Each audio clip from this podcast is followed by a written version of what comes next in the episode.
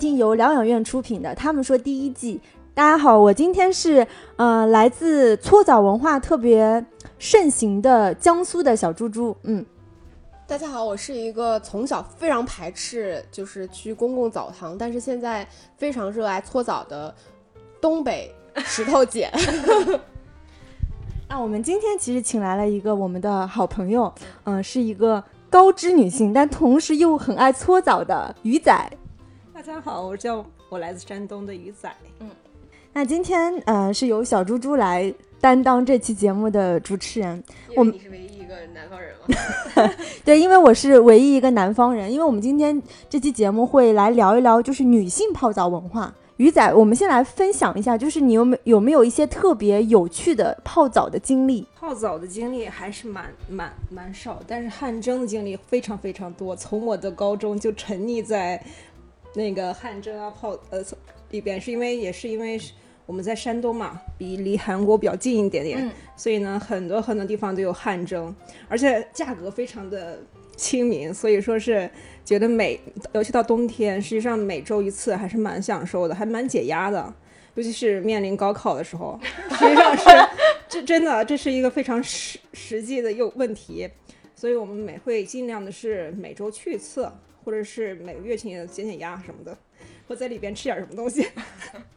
所以就是别人去泡澡，可能大家去泡澡就是会各有各的原因。你泡澡是因为你为了就是缓解高考的压力，然后去泡澡。哎，这个我还是第一次听说。嗯啊，上大学的时候是因为，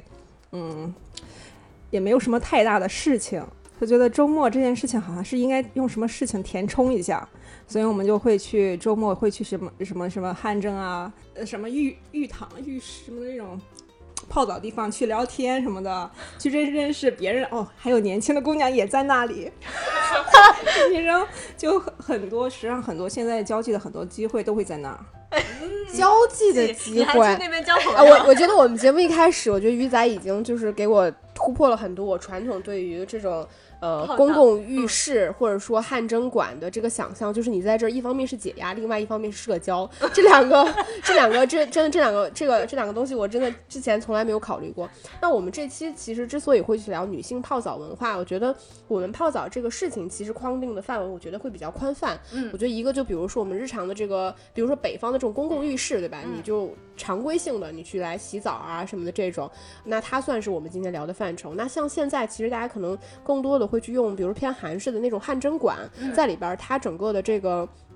功能性会更复合一点，就是你不真的单纯只是为了去洗个澡，因为如果你为了洗个澡的话，现在可能绝大多数的家庭你能够在家庭里面就完成这件事情，但大家仍然愿意去花时间、花金钱跑到这样一个公共的复合型的娱乐型场所，在里面你做洗澡，然后有这个泡澡，还有汗蒸，然后大家可能在里面吃饭、打牌、捏脚、打游戏、唱歌，就是它其实是一个非常复合型的娱乐场所。那我们今天其实会把它们。呃，融为一体去聊，但之所以会去聊女性泡澡这个事情，我觉得也是因为这个话题其实会蛮复杂和微妙的。就是我觉得泡澡，其实说实话，洗澡这件事情本身它就是一个非常私密性的东西。就是谁洗澡你赤身裸体的，对吧？你想让别人看见的，对吧？但是大家现在反而说，对于公共浴室这件事情变得更加的热衷，而且女性再去泡澡这件事情呢，我觉得会有一些独特的事情发生。那鱼仔聊到了他自己关于说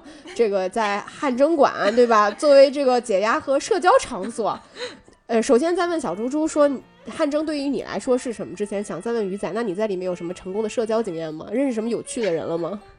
实际上我，我是因为住之前住在一个社区里边，而这个社区里边实际上有很多比较爱玩的朋友。接着呢，我就跟他 Q 了一下，哎，我要去泡澡。就有一个姑娘就跟我说，好，我跟你去。嗯，我们俩就在就就因为这个话题，我们就去呃去汗蒸了。嗯接着我们就再聊聊聊，后来我们就又认识了一个人，因为那个汗，因为我们当时在北京上学，当时他们的所谓的汗蒸有一个我们去了一个汗蒸馆，那个汗蒸馆是在健身房里，嗯他们是跟那个运动，所以说那种的汗蒸是美容养颜式的，所以我们当时就认识了很多，就是也认识了一些呃相同年纪的人。所以说是当时我们也是一起做这件，一起就说哦，我们每个月来一次，每个月来一次认识认识，聊聊天，集也就狂欢。对，而且因为它是跟餐饮业又放在一起，嗯所以说又可以解决了呃晚餐的时间，又可以减减肥，嗯，觉得何乐不为？我我也只是很好奇，就是你跟很相熟的闺蜜朋友去汗蒸和泡澡，这是一件很正常的事情。嗯但如果是完全是陌生人，你们突然在一个狭小的空间，然后想象一下温度可能到五六十度，大家都冒着汗，突然说：“哎，你身材不错哦，能交个朋友吗？”是这种社交吗？对，我们就会，他经常会会分享一些，就比如说，哦，你这身材不错，你这你这个胸不错，哎，这是哎，这是 B S A，就就跟我，她是一个非常 open 的女生，嗯所以说什么话题都跟我讲，嗯。就包括细节，我每要我每次要承受这个这个这个压力，嗯。我我而且但是呢又感觉很轻松，是确实是聊天嘛，就不要那么有压力，所以其实你这么说起来，我会觉得就是大家一起泡澡这个事情，它跟酒桌文化我觉得会有一丢丢的相似，就是嗯酒桌文化其实是大家喝嗨了之后，其实你聊的话题就会也比较开，嗯什么什么话都敢说。那像在浴池这种。虽然公共，但是其实大家又处于一种你毫无没有办法去保护和遮挡自己的时候，那你索性不如说就能聊的话题会更开一点。就我觉得在我们正式开始聊这期节目之前吧，我觉得大家还是分享一下，就是自己家乡或者说自己小的时候有没有一些就是独特的这种泡澡的文化，因为我觉得各个地区可能都有公共浴池，尤其是在我们更小的时候，可能整个就是经济条件没有那么好的情况下，其实公共澡堂或者浴室这些东西它其实是更盛行的。那那个时候就各个地区，我相信会有一些差别，大家可以分别来聊一下。嗯，因为我小的时候倒是经常去搓澡，就与其说是去为了泡澡或者是汗蒸，更多的是搓澡本身。就为了干净本为了干净本身，然后就是因为江苏其实是很盛行那个搓澡的，就包括现在应该是全国各地很多那个经验手法很好的师傅，呃，就是那种女师傅，其实都是从扬州出来的嘛，就是很多扬州师傅，这个搓澡它是有技术的，技术含量比较高，而且我小的时候去的那种搓澡的地方，就取名它也不叫，它更多的叫什么会所。所谓这种会所，就是你知道，就是既能搓澡，然后又能有那种公共休息大堂，就是能看电视啊、捏脚的那种地方。然后我觉得那时候肯定没有现在那么多花样，什么牛奶浴、什么红酒浴，那时候没有，就非常单纯的用一个那个黄色或者绿色的那个搓澡巾，嗯基本上就是先正面搓完再搓，再搓背面，然后差不多时间应该是二十分钟就能把你搓干净。所以你是从小洗澡就会去找那个阿姨搓澡是吗？对，因为我觉得可能是因为我妈觉得她无法把我搓干净，所以她就会定期带我去这种会所，就让我接受那些阿姨的凝视。凝视和搓洗。对，基本上，所以对我来说是一件很很正常的事情嘛。那你们搓澡会有什么固定的流程？就是比如说从你们去要去，就是你跟你妈说好了，会不？然后我们今天去洗澡，然后你们要带什么东西去？然后这整个流程啊，会不会要不在里面吃东西啊？会有有什么固定的特别的流程在里面吗？倒是没有太大，就是你说流程的话，基本上我们小的时候，像什么洗发精、沐浴露都是自己带的，因为你印象中会觉得那些地方用的东西不好，包括搓澡巾也都是自备的。因为那时候还没有进化到说什么人手一斤，现在肯定是这样。那时候其实反而很多的时候是公用的嘛，嗯。然后基本上我可能印象最深的是每次搓完澡都能吃一盘冰西瓜，这可能是当时最大的享受了。嗯，那鱼仔你呢？我可能我们家小时候吧，小时候条件不是特别好，所以我们就会在，因为我们当时是在大学里边，所以那个学校里的呢是有公共澡堂，嗯，所以我们会经常去那里，真的是洗澡，因为各每个人的家里是没有浴室的，嗯所以说我们不得不去那里，而且是我因为在很小的时候，我们必须要去那里的话，会见到很多阿姨。嗯一很小的时候，我现在记忆里还是我妈妈会有一个澡盆，嗯会带着我，嗯、还有一些洗浴的东西，接着去那里。我们每次结束后，就会很多阿姨在一块儿，就会 我必须要凝视，这样凝视到所有的阿姨在穿衣服或者在洗、洗澡。我每次的时候就会走出来有一种很懵的感觉，就是进去也很懵，出来也很懵，就感觉这个过程还是不能说是享受，只能说是感觉很奇妙。事实上，对，就是小猪猪，因为作为一个东北人，我一直觉得就是这个洗澡这个东西，或者说去公共浴池泡澡这些东西，我会觉得是我们东北人的这个特殊的文化。所以你刚才说你碰到的一些阿姨，就是搓澡阿姨都是从扬州出来的，但我还以为就是因为我嗯印印印象里面，我真的觉得搓澡搓得好的阿姨都是东北阿姨，我这可能也是我的错觉啊。但我会觉得说，比如像我们小的时候，就你没有那个那么强的意识，说洗澡这个事情不应该是一件公共事件。嗯。因为我们从小就是家里面，我记得我我记得最小的时候家里面是不能洗澡的，就我们都是跟着就是我妈我爸，然后我们一块儿去洗澡。然后我我还记得我们家就是拎那个就是自己带去洗澡洗澡东西，因为都是自己带的嘛。然后连拎的那个道具其实都是在不断进化的。最开始可能是那种塑料的袋子，然后透半透明的那种，然后拎着什么洗发露啊、什么搓澡巾呀、毛巾啊这样东西。我们还会自己带锁和报纸，这个小锁头，就因为你到了公共浴池之后，它其实最开始是没有那个锁头的，你要自备。然后还有那个报纸。然后是到后来，就是这个我们洗澡的工具是有进化，就是那种是四四方方的一个小盒子，然后你可以拎着去。拎着去的好处是说，首先你的东西放在里边儿。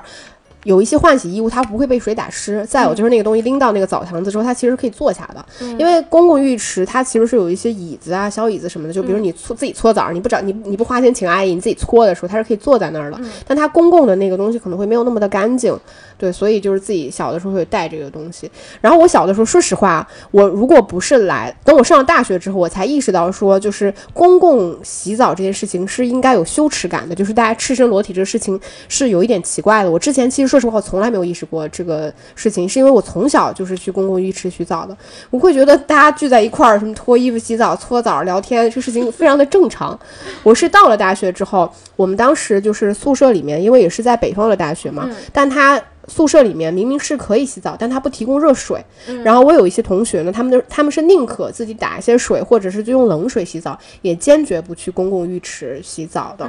就是因为那个年纪的女生还是比较害羞的。我是在那个瞬间才意识到说啊，原来大家对于一块儿洗澡这个事情会有羞耻感，就会觉得一堆人赤身裸体非常的奇怪。嗯，这件事情也是我上了大学后有意识的时候才反映出这个问题来。实际上之前的时候是并没有意识，是因为你不得不啊，后来是你可以选择，后来选择的时候就发现，哎，好奇怪啊，要跟一群人在一个地方洗个澡，而且还要脱光，这件事情是让我觉得会有一点尴尬。嗯嗯，或者是你会想到，哇、这个女生身材怎么这么好？哎，对比一下我，哦，不行，我不要来了，嗯就跟健身房一样，啊，嗯，对不对？攀比的心理。对攀比的心理，我突然想到，就是我可能是我们三个人当中唯一去过男浴室的人。嗯，我差不多我有印象，应该就是三四岁，就是刚刚有依稀记忆的时候，我爸带我去就是公共浴室洗过澡。因为太小了嘛，他们可能觉得没关系。但是自从我去过男浴室洗澡出来之后，我就经常会说男浴室很臭。就是这个是我很小的时候很直观的印象，从此以后他们再也不敢带我去男浴室，因为我会指点指指点点说这个叔叔怎么样，那个叔叔怎么样。真的，我我我小的时候特别爱，点点哪方面啊？就各方面，就是这个叔叔长得像猪，那个叔叔长得像什么，就是我会特别爱评论别人的长相和身材，就是从小，所以后来他们就再也不敢带我去男浴室了。我小的时候也去过男浴室，但是我去的跟你不太一样，是因为我记得有一阵儿那个公共浴池维修，然后女性的那个浴池它就关了，它就变成比如说单双周或者单双天，比如说一三五是女女生用的这个，二四六它可能变成男的用。然后我印象中，因为那时候我去的时候印象也。就是年纪不太大，我印象男女浴室的一个很大的差别就是男性的浴室是在那个浴室正中间有一个大的那个水池子，就是大家可以在里面，我不知道是这样，就跟我们现在那个泡澡的汗，就是叫什么那个泡温泉的那个大池子的感觉是一样的。但是我印象中女浴池是没有这个东西的，但男浴池有这个东西，是非常大。这个就是我我印象中当时有一个还比较大的差别。然后其实聊到这儿的话，其实就我们前面也在聊到嘛，就是其实。一堆陌生人，然后你要跟一堆陌生人赤身裸体，还要暴露你自己身上的所有缺陷的时候，其实它是一件觉得非常奇怪的事情。但是现在大家反而就越来越去热衷说，去到公共浴池、汗蒸馆去享受、去泡澡。这个，就大家你们两位觉得，就是说。这么私密的事情，它是怎么变成一个公共事件和娱乐的呢？我我自己首先能想到的一点就是跟经济条件是有关系的。嗯，因为小的时候，说实话，每家去建一个单独的这个淋浴的功能，比如说现在家里面是用那种太阳能啊或热水器去洗澡，其实首先它是很难实现的，因为这个毕竟需要一定的物质基础。那小的时候其实，呃，没有这个条件嘛，所以公共浴池它肯定是一个相对来说。比较顺理成章的事情，因为你不可能不洗澡，对吧？那浴池其实就会变成一个低消费，但是能满足全家的这个呃清洁干净需要的这么一个东西，这个是我首先能想到的一个原因。我觉得现在就是像周末去泡澡和汗蒸，已经成为一种生活方式，就像你带全家人一起去。吃饭，或者是带孩，尤其是带孩子吧，你去个什么游乐场或商场玩一些什么碰碰车之类的，是一样的事件。它是变成一个家庭可以消磨一整个下午或一整天的一种选择。现在很多家庭基本上父母都是双职工的家庭，所以到周末你还得承担就是带孩子这个任务的时候，其实是是很痛苦的。那怎么来就是如何简单又快速的消磨掉这件事情呢？我觉得带孩子去汗蒸是一个。比较好的方式。另外就是说，它为什么会变成一个公共事件呢？是因为现在泡澡和汗蒸的场所它变得非常多功能化。嗯，刚才我们有提到，它既可以啊，除了洗澡本身，可以吃饭，因为很多都是偏韩式的，就是你在那边已经可以，就是你一日三顿都可以在那边吃，有很多饮料、小食，它还有那个公共的，就是。可以看电影、看电视的地方，可以唱歌 KTV，甚至很多地方还可以提供美容、美睫、美甲的这些服务。那这个基于这种多功能的区域本身，它就可以成为一个公共事件。嗯。我觉得还有一点是，这些场所都是二十四小时开，嗯，这些东西不需要任何时间限制，所以说是晚而而且你下班后很累的时候，有时候我也会走去那里，嗯，所以我觉得综上所述，事 实上非常非常。我觉得现在也主要是生活压力太大了，大家没什么事情，而且各个方面都非常的满足。实际上，实际上还是相会相对于原来会找一些更多的事情去做，所以泡澡会逐渐逐渐变成一种。体验或者是怎样子？嗯，对，而且而且我觉得就是现在我不知道两位有没有这样的感觉，就是像我们小的时候，就说洗澡这件事情本身你不会把它当成一种娱乐和消遣或者享受，就真的是满足一家人这个健康和干净的需要，你去洗澡。所以当时的澡堂它的功能也比较简单，无非就是你淋个浴，对吧？有阿姨搓个澡，也就差不多了。然后可能像你出来吃个冰西瓜，这个我觉得也就撑死了。但是像现在，除了说它的功能真的非常复合之外，像前面鱼仔提到的，我。觉得很微妙的，就是你会觉得汗蒸这个东西，它的满足人们的诉求真的蛮大的。就是一个是说娱乐性的诉求，另外还有解压的这个呃功能。还有就是我不知道你们会不会有这样的，我反正是有这样的诉求，就是因为女性她天生生理的原因，她会有痛经。嗯，那你在这个经期之前去汗蒸，它是一个很好能够缓解你身体里面我们所谓的这种寒性，对吧？你去泡一下，你会发现你度过经期的时候，其实是一个非常。就是更开心、更容易的一件事情，然后再加上你，就是人们中国人非常注重养生嘛。那我觉得汗蒸这个东西，现在它变成一个就是很顺应养生这个需求的东西。夏天我们说蒸一蒸，排排身上的湿气，对吧？空调吹多了。那冬天天气冷，你再去蒸一蒸，对吧？驱驱寒，对，感觉好像就都非常的顺理成章。就是无论出于养生啊、娱乐呀、消遣呀、社交，好像它都能够满足。而且像鱼仔说，它是二十四小时开放的。其实刚聊这么多，我们都是我们这个算是一个女性圆桌会谈。其实有没有想过，最初我想到这个议题的时候，是觉得泡澡文化通常是属于男性的，起码是在大众认知当中，尤其是一些影视剧，你经常能看到，甚至意大利的黑帮电影都是就一个大池子，一帮大老爷们，他们就能就是。各种什么商场的、职场的话题都可以在这个场所当中发生，但往往女性泡澡这个事情好像是有点不上台面的，至少不是能够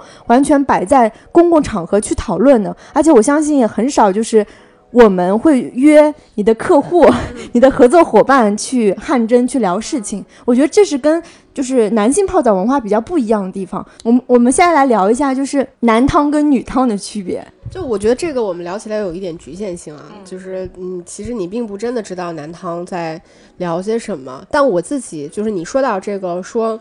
感觉泡泡澡这个事情，它更属于男性的这个。其实我反而会觉得说，这个其实是大众认知情况下，就是，嗯，或者怎么说呢？我觉得是当这个泡澡这件事情被搬到大众舆论和就是这个视野里面的时候，男性的浴池其实更容易办到，像你说的电影里面，对吧？他会去拍，比如说一堆男的泡澡啊，像是《除暴》里面打架呀，对吧？或者是说，哪怕是一些不正当的一些大老板呀，跑到这种什么汗蒸啊、捏脚的场所里边去找两个小姐呀，我觉得反而是这种东西，它更容易变成一个可被公共事件讨论的事情。但因为女性泡澡这个事情，尽管它也是一个群众性的集体性事件，但是它比较难进入大众视野去被大家讨论。然后你说到男性和女性泡澡的一个差别，我我自己。认知上感觉有一个比较大的差别，可能是在于就是呃目的性和谈论的内容性上应该会有一个差别吧。还有一个差别，我自己觉得，我因为我没有没有跟男性聊过，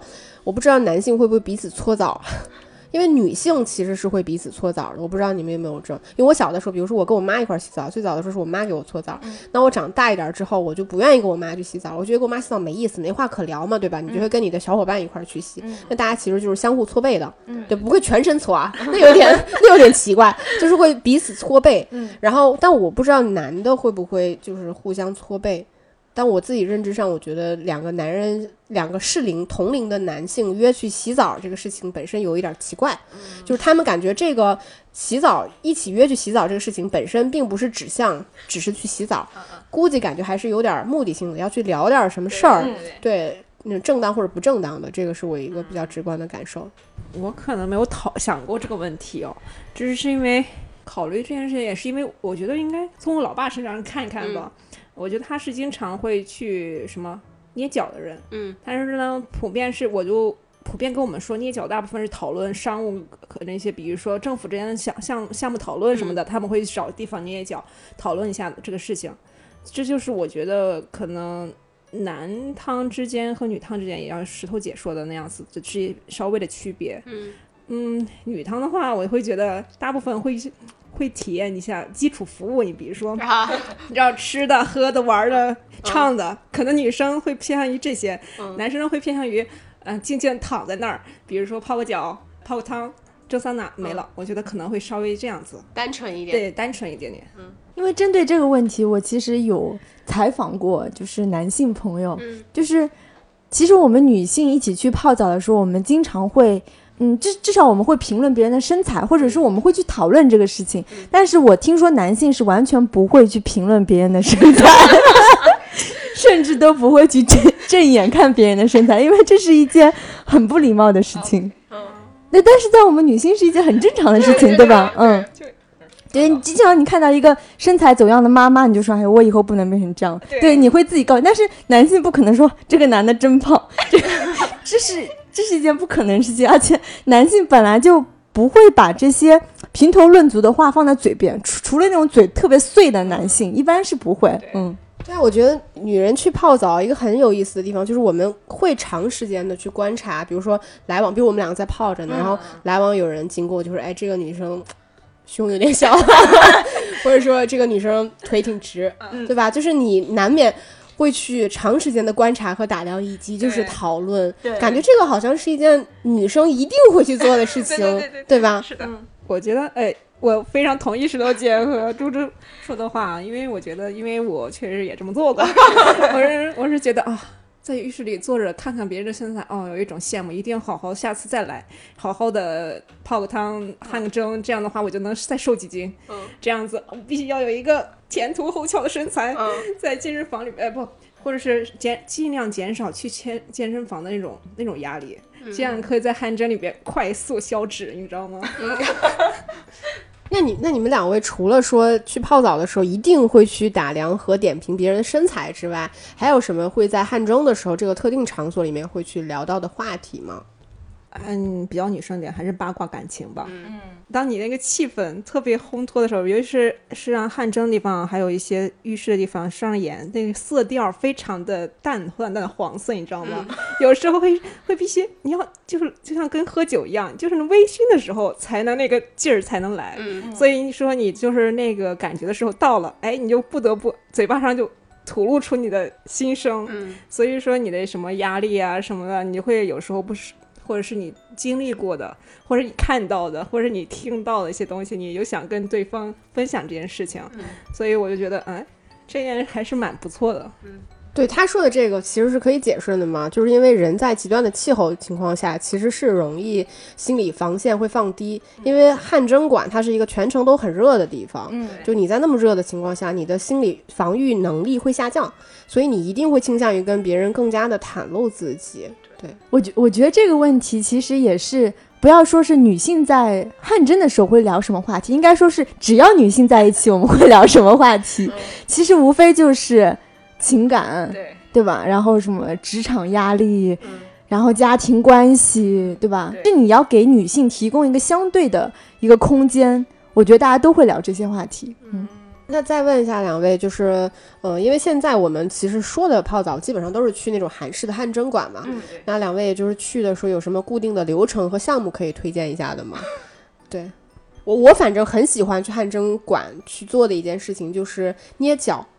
就是我在汗蒸馆里面想喜欢捏脚的程度，远远大于我真的去一些什么理疗啊、什么那种地方去捏捏脚，是因为汗蒸馆里面我之前去的那一家，它非常的舒服，它是一个半躺卧式的沙发，然后呢，你可以一边看电影一边有人给你捏脚，然后呢，它那个灯光也是非常昏暗的，你捏完了之后还能在那儿小憩一会儿，然后也能聊聊天，就这个是让我觉得非常真的很放松和很舒服的一件事情，嗯。我可能比较喜欢的是那种躺在那种五十多度的屋子里边五十多度啊！啊，对，就感觉哇，那全身的脂肪都在燃烧，全身的汗液都在颤抖那种感觉，这就是我要的。我来的目的就是这种感觉，就是脂对消脂。哇，真他的，嗯，就我发现，我发现鱼仔去汗蒸馆的目的，真的都是我此前没有想到过的，对吧？社交，这个什么减肥，还有一个什么来着？压减压。减压，对，神奇。但你想想那个时候就感觉哇，那就不用去健身房了，再来一次，就是感觉你知道，就是那种呃焕然一新的感觉，就是你出来后哇，那种你体重都轻了好几斤的感觉。真的吗？其实我我不我不应该这样打破鱼仔的幻想。其实出汗绝对不等于减脂，对啊吧？它只是消掉了你部分的水水分而已。对，但是就是经常会有这样的感觉，就像你去蒸的话，你会觉得我现在寒气已经消失了，嗯我现在充满了阳气，充嗯充满了力量。但这个就是汗蒸，我觉得这几年可能它的那个 公关做得非常好，就是整个话题度啊，包括养生养生的话题度都非常强。嗯嗯，你刚刚问的是什么？呃，最推荐的项目是吗？我觉得我还是比较推荐搓澡这个这件事情本身，因为现在搓澡的项目非常多，就是从时间上，就是单纯的用搓澡巾搓一下，很可能是二十五分钟。比如说个什么七十八块钱，这最基础的项目，但大家可以体验更高阶的项目，比如说现在推出了一个那个就是红枣海盐浴，哎，红枣海盐浴就是除了就是给你基础的搓澡之外呢，你搓完第一遍之后，他会用那个红酒加上他一些所谓的那种浴盐，再给你进行全身按摩。而且就是你知道，就当你身上滑溜溜的时候，其实是很难按摩的。但是现在的阿姨的技术都非常好，就是她能在进滑溜溜的时候，又把力道给按到你身上。所以当你就是整个一套可能做完什么四十分钟之后，你会感觉你又很干净，因为你搓澡了嘛。但同时你经受过这个牛奶和红枣的滋养，你的皮肤又变得很光滑。嗯嗯，对，我觉得小周说的这个事情，就是我觉得现在我自己认知里面，就是大家对于搓澡这件事情的一个态度的变化，可能也是我自身的一个变化。嗯，因为我作为东北人，我小的时候是非常排斥去公共浴池里面被阿姨搓澡的。就是像我，呃，可能比如说我上初中、高中什么的，然后我开始有一些同学就大家一块儿约去洗澡，然后他们就已经开始很享受被阿姨搓澡了，因为阿姨搓澡力道可以控制，而且她搓的很干净，对吧？你会觉得你躺在那是个享受。但我小的时候超级排斥这件事情，就是因为我觉得你躺在那里是一件非常没有尊严的事情，就我会觉得我自己就是一块肉，就是我是一个一个没有感情的，然后躺在那里被大家注视，被阿姨揉来揉去，就是而且我又很脏，就我会觉得，你懂吗？就是那个心情会有点难，有点复杂。就我会觉得说，你比如说我身上脏这件事情，就是一个阿姨，她她在搓的过程中，她就能全部都发现。就是你你你，我不知道你们有没有这种感觉？就现在我其实也有这种感觉，你就把你自己暴露，把你自己身上全部的缺点吧，就是你你暴露在那个阿姨面前，你怎么知道你在被阿姨搓的时候，阿姨心里是真的毫无杂念，还是想说，哎，这小姑娘小肚子有点多呀，小肚子有点大呀，还是什么？这种你你也很难否定，就是她可能会有这种。再加上我就会觉得说。挺没尊严的，就不知道感觉自己就像一块死肉一样 一样。但是我现在这两年想法完全变了，我就会很享受说被阿姨搓澡这件事情。尽管我躺上去的一瞬间，我还是觉得自己很没尊严。然后，但是你不可否认，小猪猪说的一样，它是一个在这个过程中让你能够体验到愉悦的这么一个感受。对，就是你因为女性嘛，都会有。就是同样的诉求，比如说我要被搓得很干净，然后去去角质呀，然后用一点什么滋养的东西让你皮肤更滑呀，就是这一个过程，再加上它捏，你也会觉得很解压。这个过程其实完全的满足你，但。不可否认，我就还是有这种这种感觉。对我也是这么觉得，因为呃，在很久之前，我记忆里有一次，我妈妈想找一个搓澡阿姨给我搓澡，我当时我也是觉得我的我的身上怎么这么脏，我不想找阿姨，我想我就跟我妈说，你帮我搓吧。这我好像在记忆里好像也十多岁了，突然我就想，当时想我妈妈给我搓完后，第一反应就是哎呀。搓的不是特别干净，你你这肚子有点大，你这胳膊有点那个什么胖，或者是你你应该减减肥一类的。我妈就这么说，但是我就经过那一次后，我就再也没有做这件事情，因为我觉得哎呀太羞耻了，我本身就胖了，我就心里就有很大压力了。啊，我妈还这么说，我就觉得嗯不干了这种事情。我觉得现在可能搓澡阿姨已经进化成像外科医生一样的，就是她对这么多肉体她是没有任何感觉的。嗯。对他来说，就是一个很很工业化的流水线的工作而已。是的，是的，应该是这样。嗯，鱼仔，你应该也去过很多国家，就是你知道，除了泡澡是属于东亚文化，日韩比较流行的话，西方会有这种泡澡文化吗？我知道的应该都是土耳其浴吧，可能会还有罗马浴。我听起来就感觉哇，好好 sexy 啊！就是因为也是因为有土耳其同学。就是他经常给我解释一下土耳其，他每次就是每次回家都会泡几次，而且要要也找师傅去给他搓澡，他会觉得也是一就是感觉就是一个叫洗礼的过程。他觉得这些也是因为可能是宗教问题，他觉得这件事情是一件仪式，他所所以说他要去掉一些杂念或者是什么样子，而且他觉得每去一次的话，他会觉得心里会觉得非常的就感觉靠近了他们的宗教一步。嗯，其实罗马浴我倒是不是太清楚，也是因为，但是就也是从电视上看到了一些东西，也是看到黑帮老大坐在罗马浴的那个有那种喷泉的那种那种那种浴室里边，中间坐着泡在汤泡在汤里边，接着看着那个喷泉，喷看着那些妖娆的美女们穿着一种浴袍一样的东西，这是我的对罗马语的在脑海里的形象。嗯，对，就是这样子。嗯。那你就说到搓澡这个东西，就是如果是作为日常清洁和这种像我们说现在可能有一定的娱乐的这个呃目的性，就我不知道除了东亚文化以外，比如说欧美地区，他们会有这种搓澡文化吗？或者说就是公共浴室的这种文化大概是什么样的呢？实际上我是在上意大利上学的时候，我并没有体验很深，因为我觉得在欧洲里边，他们觉得公共浴室这件事情本身就不属于他们的文化里边的一部分。嗯。而且不属于他们，但是在我又后来去北欧去看玩一圈的时候，我发现他们，呃，反而喜欢汗，就是那种蒸桑拿，因为它也可能是极寒的气候导致他们会产生这种活动，但是他们也是穿着呃游泳的衣服去去那里去跑去汗蒸什么的，但是觉得他们是一种，他觉得他们觉得是一种美容美容养颜，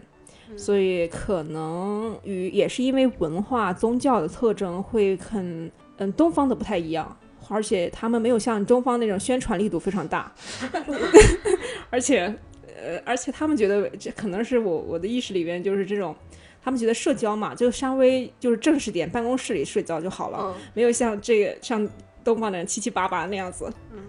我印象中也是，西方人是不会去，他们没有公共浴室这个这个东西在。但是我记得我在法国上学的时候。因为我没有住学校的宿舍，但我有同学住学校的宿舍，他们那种浴室其实也是公共的，但他所谓的公共是一间一间，就像那个公共厕所一样。而且比较尴尬的是，他那个公共浴室是不分男女的，它是那种一间一间，也就是说你走进去，很可能你旁边是一个黑人大哥在洗澡，还唱着歌。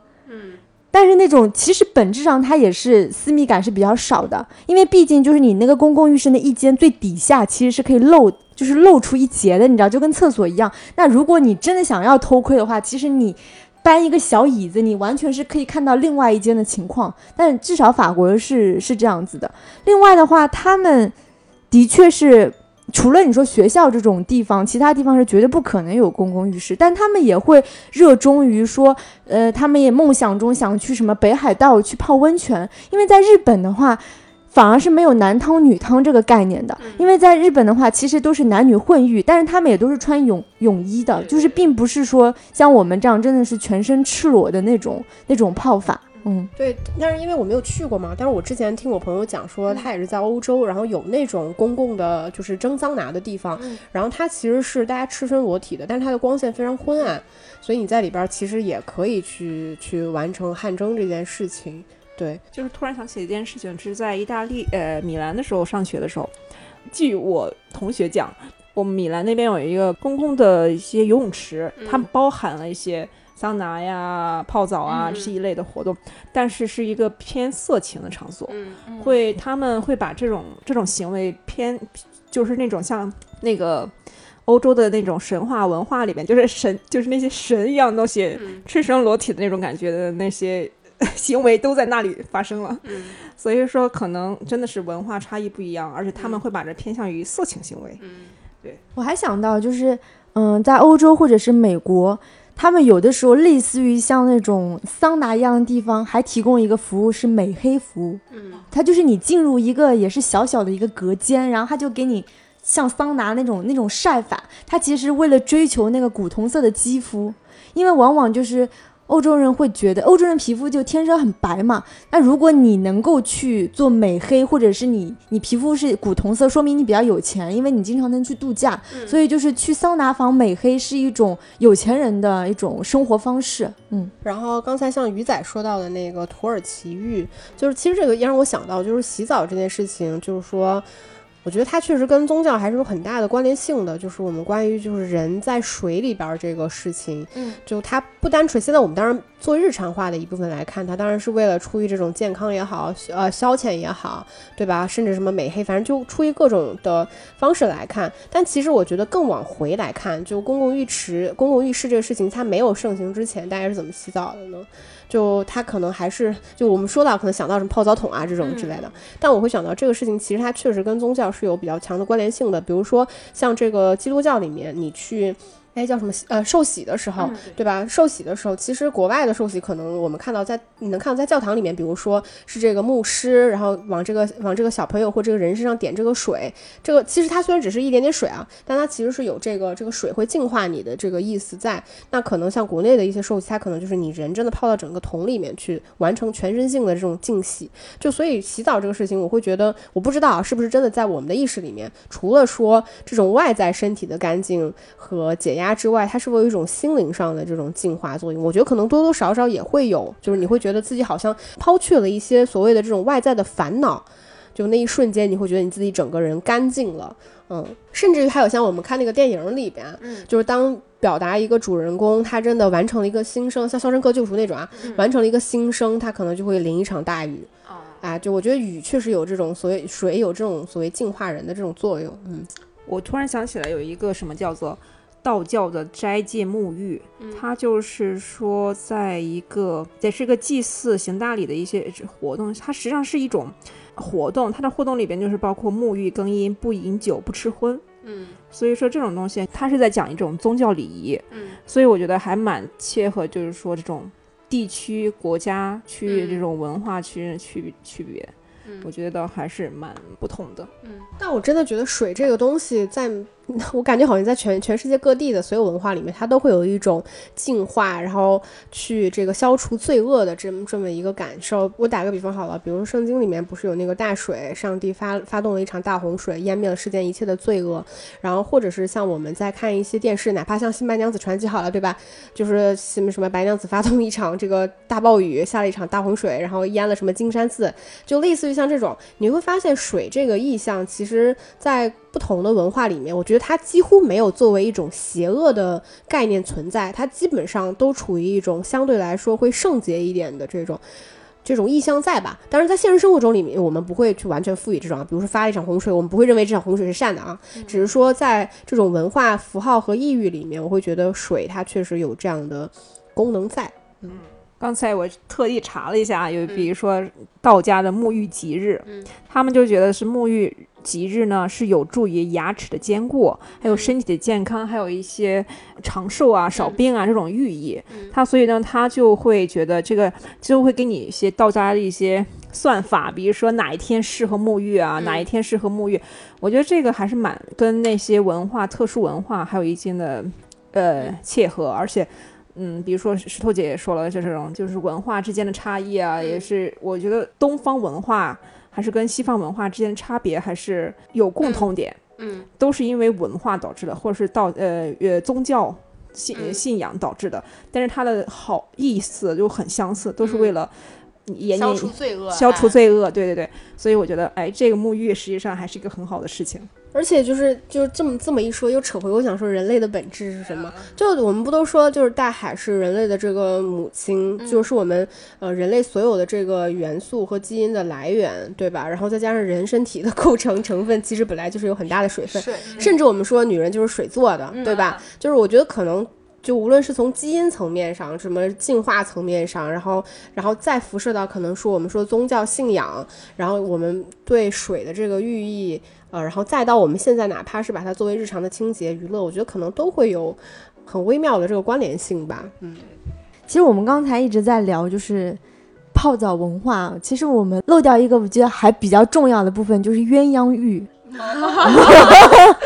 因为现在其实包括很多，就鸳鸯浴最早我们对这个词有概念，一定是从一些甚至是明清时代的那种那种小说，你知道吗？就会就会描述那个鸳鸳鸯戏水、鸳鸯浴这个东西。然后到了现在，因为我们刚才说的都是一个非常大的公共空间的一个行为，但是其实现在很多酒店呀，或者是度假村等等，它都会就是你知道，就是这个房间里面它配备了一个相对大的一个。像浴池一样的，就是就是提供鸳鸯浴的一个场所，这也是另外一种层面上的公共空间。嗯，首先人家提供那么大的，不代表说一定要让你鸳鸯浴是吧？再有，其实哎，我你说到这儿，我就觉得突然我想到我以前看的一些那种古装电视剧，那么觉得里面讲到这个古代的女人洗澡，但我们不知道这只是电视剧讲的啊。就古代女人洗澡的时候都是在浴桶里面洗的，但男人洗澡都是在浴池里面洗澡的。我好像没有见过男人泡浴桶，你们有见过吗？就反正这个这个是我自己的一个很奇怪，就是女人洗澡要缩缩在一个大的那个浴桶里面，但其实还是很小的嘛，你又你又没有把她腿伸直，嗯。可能我觉得是这样子的，也可能是电视情节。你知道，男女生看，就是说观众看女生会在浴里，会有点遐想；男生在浴室浴桶里面，这什么？你懂？嗯，对，因为电视剧里经常会有这种，就是鸳鸯戏水或美人出浴这样的一些，就是视觉想象、视觉刺激的东西。所以就是从浴桶里面出来，就是半遮半不遮，这个是最让人有遐想。嗯，对对对，可能男性这样出浴真的是。除非他是彭于晏，可能从背后看可能还有点吸引力。就正常的男性可能都无法勾起观众有什么遐想吧。然后你说到遐想这个东西，就让我想到，比如说。打个比方，今天你看一场电影，然后电影里面专门有一场那个男性浴池的戏，比如说我们前两天看《除暴》这种，对吧？然后你看那个王千源和吴彦祖那种，那 那还是好看的啊。大多数情况下，我们光想象男男性浴池的那个状态，就是一堆，就是说说说的直白一点，就是一堆脑满肠肥，可能各个年龄阶段，然后就是就是你不会想象到在浴池待的是一堆成功男性，我就这么说吧。这个它就是一个偏市井的这么一个场所，对吧？但是如果我们在看电影里面，像我们看那个什么麻花的那个《羞羞的铁拳》里边，不是有玛丽，她就是穿越到就是那穿越到女性身上之后，就是艾伦穿到她身上之后，她她做的一件事情就是她要到女性的浴池里边去，对吧？对。他幻想中，但是这个其实并不是女性的幻想，这是男性的幻想。他幻想中就是一堆身材很好的美女在里面，就是那种，就是呃很香艳的这种场面。但其实你说女浴池不也就那么回事吗？对，就一堆女人，其实说实话身材也都不怎么好，也在那儿搓着澡，然后那个造型也都不怎么好看，对吧？其实你这个地方感觉是有一些。想象空间，但其实它就是一个还挺挺世俗、挺生活化的一个地方的。嗯，对，我觉得石头姐说的很对。这这是因为我我觉得看电视可能和现在电影啊、电视剧啊，普遍还是以女性的一个浴室的形象会出来后，比如说猪猪说的那个“美人出浴”啊这些词，而且男性呢会我在印象中，比如说潇洒、英俊，呃，那个呃或者是什么。一种胸肌什么那种，它会有放在比如说瀑布下，啊，健身房对健身房下，呃，那种表示男性力量的那种情景，就是他不会在浴池里边。对对对，对我是觉得就是任何你在社会上，比如说很成功的男性，就穿他一定是就是他的形象一定是西装革履，他一定不会去泡公对他他一定不是那种。在公共浴室里面，就是那种也不算油头垢面吧，就是那种可能头发湿了之后头发都很稀少，然后身材很走样的一个男性形象，跟成功男性是完全不搭边的。那女性也是很可能就是你完全卸了妆之后，皮肤也很粗糙，很多就是对吧不光洁的地方，然后身材也没有那么好。其实我我觉得这种东西都是影视剧给大家造的一个假象，嗯。真实生活中，就算我穿越成变成一个男性啊，我也没有那么想去女浴室。嗯，对，这并不是，这并不是一种视觉享受，很可能是一种视觉污染。嗯嗯，是的，是的，是的。那我们差不多今天的节目就到这里了。嗯，那就欢迎鱼仔今天来到我们节目做客，感谢各位。啊，那就下期再见了，拜拜。拜拜，拜拜。